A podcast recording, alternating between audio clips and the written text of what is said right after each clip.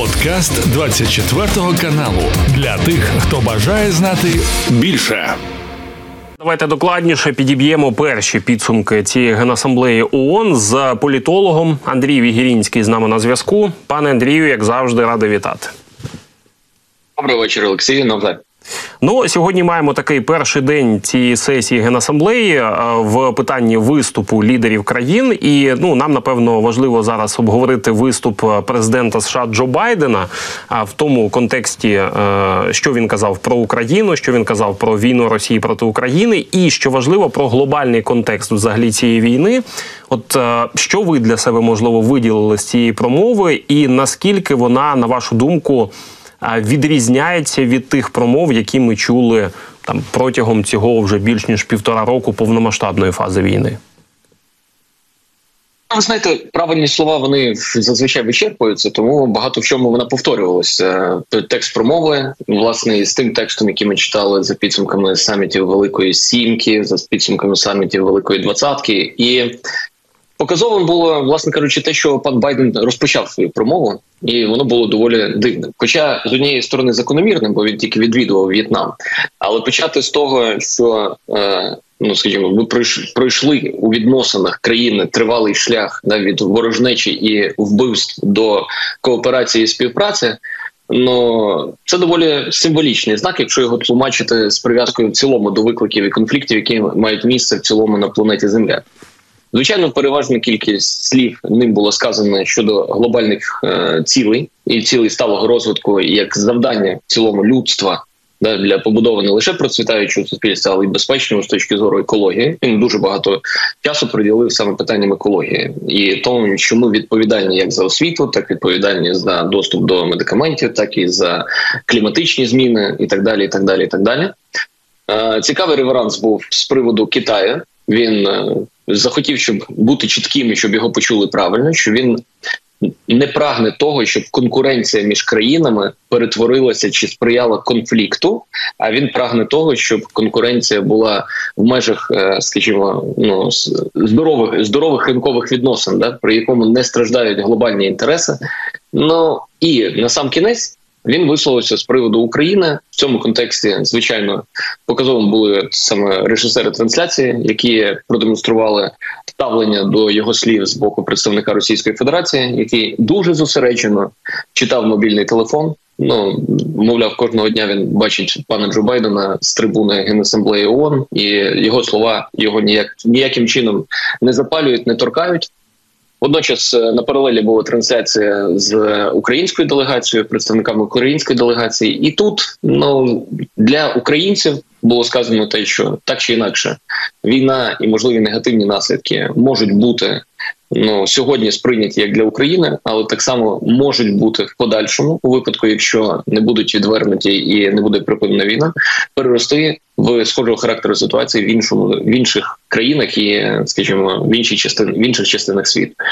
Він наголосив на тому, що Росія все таки як відповідальна країна, яка ну тому числі є країною з ядер з ядерною зброєю, де вона порушила ті основоположні основи, на яких заснована організація Об'єднаних Націй. Вона може і повинна завершити війну шляхом. Ну і може зробити це швидко шляхом виведення військ. Ну і власне, що так чи інакше, Сполучені Штати будуть е, з українським народом, доки український народ буде боронити свій суверенітет і територіальну цілісність і єдність. Тому за великим рахунком, з точки зору скажімо, часу, да, тут уже питання е, можна розділити, да, скільки.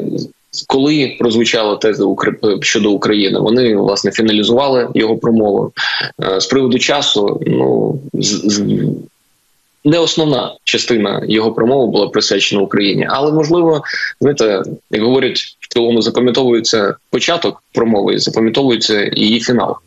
І в тому ключі ну абсолютно не факт, що пан Байден невірно розставив акценти. Він розпочав з війни з війни в В'єтнамі, яка в якій участь приймали і власне безпосередньо приймали участь Сполучені Штати, і завершив теж війною, яка сьогодні на дистанції декілька десятиліть від тої війни, яку він згадував, вона так само відбувається на території Європейського союзу, і яка так чи інакше повинна привести до результату, при якому перемога буде на стороні потерпілої да, країни, країни, яка зазнає агресії більш потужного, більш потужного гравця ну з точки зору ресурсів і так далі. Тому новизни новизни в цій промові власне було зайвим очікувати, тому що все таки майданчик дещо інший. Він повинен бути надихаючий, він повинен бути в глобальному контексті.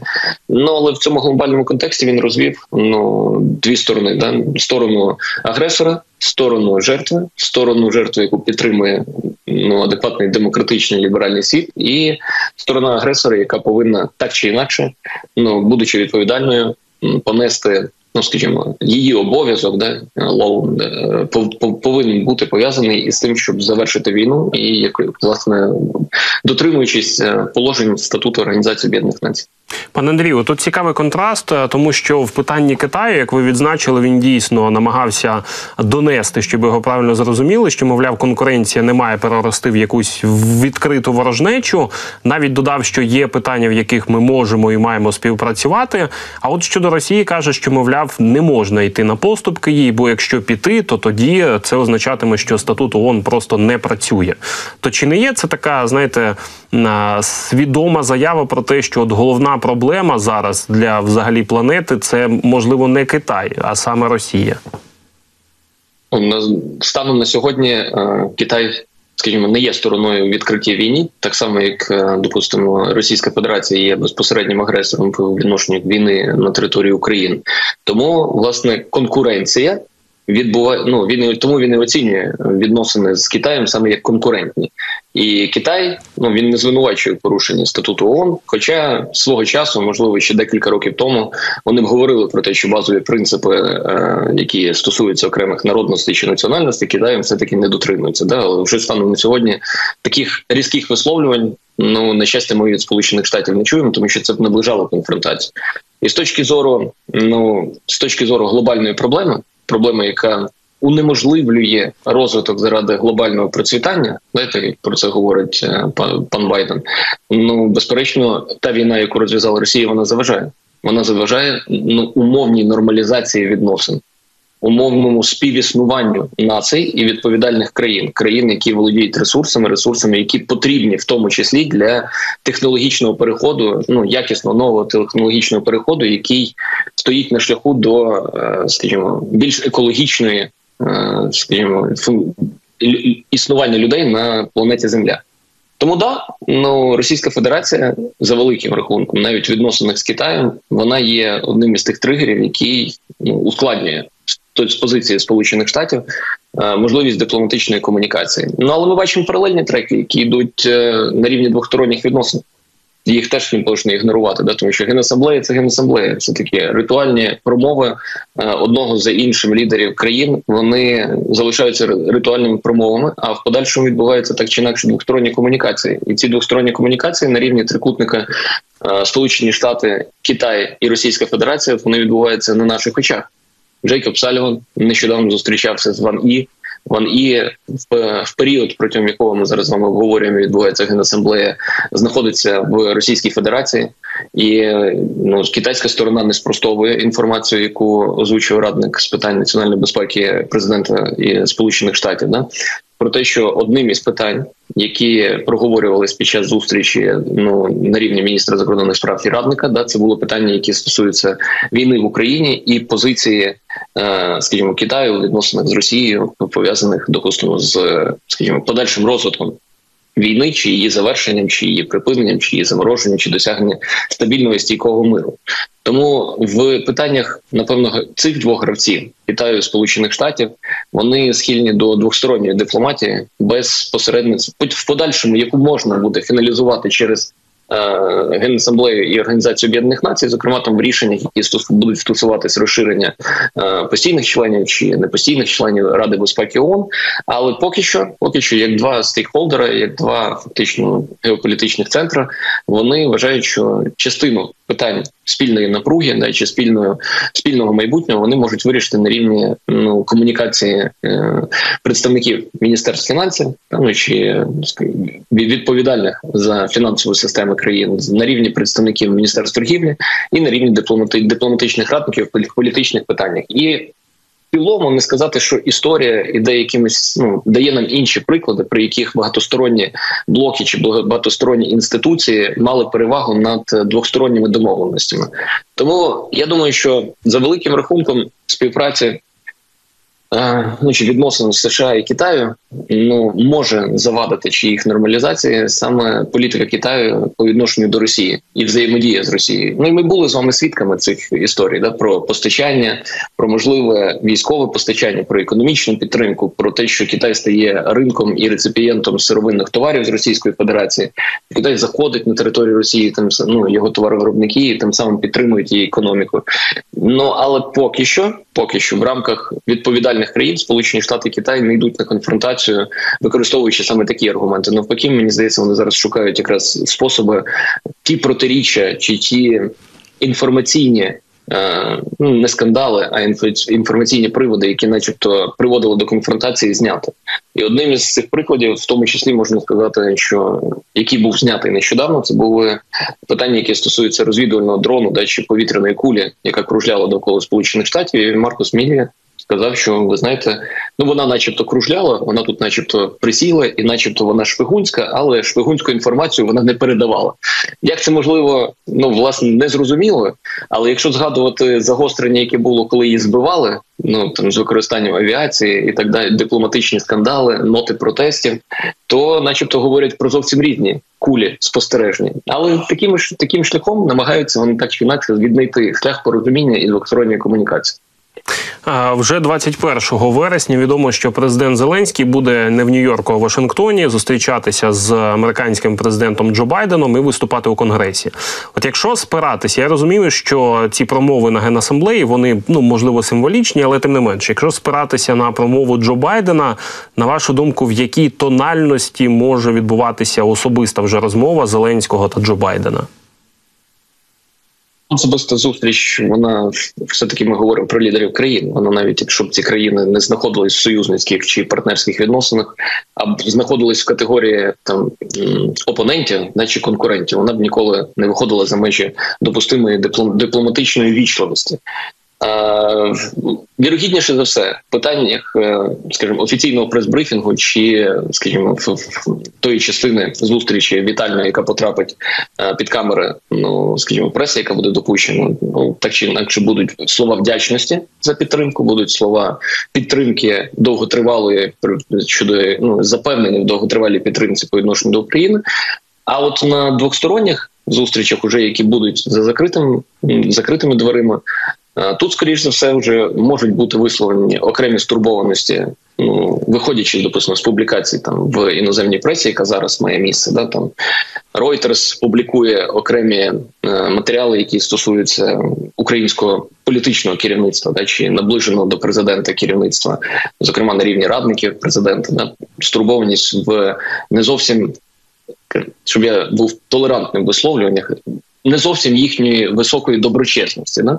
Можуть бути висловлені ці стурбованості, які підкріплені власне відповідним матеріалом, можуть бути висвітлені занепокоєння американською стороною в питаннях, які стосуються, допустимо, окремих кадрових рішень чи ефективності діяльності уряду. Вони, звісно, не будуть вказувати на необхідність зміни. На конкретних осіб чи перегляду кадрової політики, але знаєте, коли вам постійно говорять про певну проблематику, ви так чи інакше повинні якимось чином діяти. І от ця діяльність вона звичайно зводиться до прийняття кадрових рішень. Ну але для нас е, наряду із цими всіма стурбованостями є ключовим і надважливим питанням. Це те, що обговорюється сьогодні в рамках формату Рамштайн. Бо дуже б хотілося б, щоб інформації про заплановані заходи пов'язані з постачанням озброєння і техніки було дещо більше для розуміння перспектив, як перспектив на рівні е, звичайних громадян, таких як ми з вами, да, які намагаються аналізувати інформацію, так і в цілому, з точки зору вибудовування політики нашого уряду, в питаннях бюджетування, в питаннях фінансування, питаннях наявності спроможності збройних сил до навчання військовослужбовців за кордоном, за якими програмами, спільними програмами, ну термінів постачання тих чи інших озброєнь, ну що безпосередньо впливає на хід бойових дій. Тому буде окремо ну, так, політична частина розмови. Політична, яка стосується безпосередньо заходів контролю інвестиційної привабливості. Все таки давайте не забувати, що є спецпредставник, якого призначив нещодавно президент Байден з питань відновлення економіки. А і дуже важливий акцент, який було зроблено, це те, що цей спецпредставник він все таки забезпечує комунікацію найціннішого, що є в сполучених штатах з українською стороною, саме приватного капіталу тобто створення умов для бізнесу, який готовий ну надризикованих умовах ведення бойових дій на території України вкладати гроші в розвиток тих чи інших галузей економіки, навіть так спростимо. Да тому цілком вірогідно, що таких гарантій для інвестицій тут уже не, не допомоги, а саме інвестиції будуть вимагати від уряду з прив'язкою, в тому числі до органів контролю, з прив'язкою до е, прогнозованої податкової політики, прогнозованої регуляторної контроль, контрольної політики. Ну можливо, цілком в унісон з цим і представник офісу президента там пан Шурма висловив недавно ініціативу про створення скажімо, спільного е, органу контролю в питаннях е, е, дотримання екологічного законодавства, да, екорейнджери, який об'єднає, зменшить відповідний тиск на правоохоронні, ну не правоохоронні органи, а тиск на представників бізнесу, да, за рахунок об'єднання повноважень деяких органів контролю в межах одної інституції. Ну а враховуючи те, що ми часто з вами говорили з прив'язкою до інвестицій саме про сировинні галузі, тобто видобуток е, корисних копалин, видобуток е, вуглеводнів. Ну це все питання, які так чи інакше, чи прямо чи дотично, чи опосередковано мають відношення до екології. Цілком можливо, що такі реформування інституції, які в подальшому стане одним із елементів нашої законодавчої діяльності, буде так само вписуватись в концепцію ну того, що Сполучені Штати розглядатимуть як гарантії безпеки для інвестицій власного приватного капіталу в Україні. Пане Андрію, буду дякувати вам за цю змістовну розмову. Дякую за те, що долучилися до ефіру. Дякую, дякую вам, до зустрічі. Це був подкаст для тих, хто бажає знати більше. Підписуйся на 24 канал у Spotify, Apple Podcast і Google Podcast.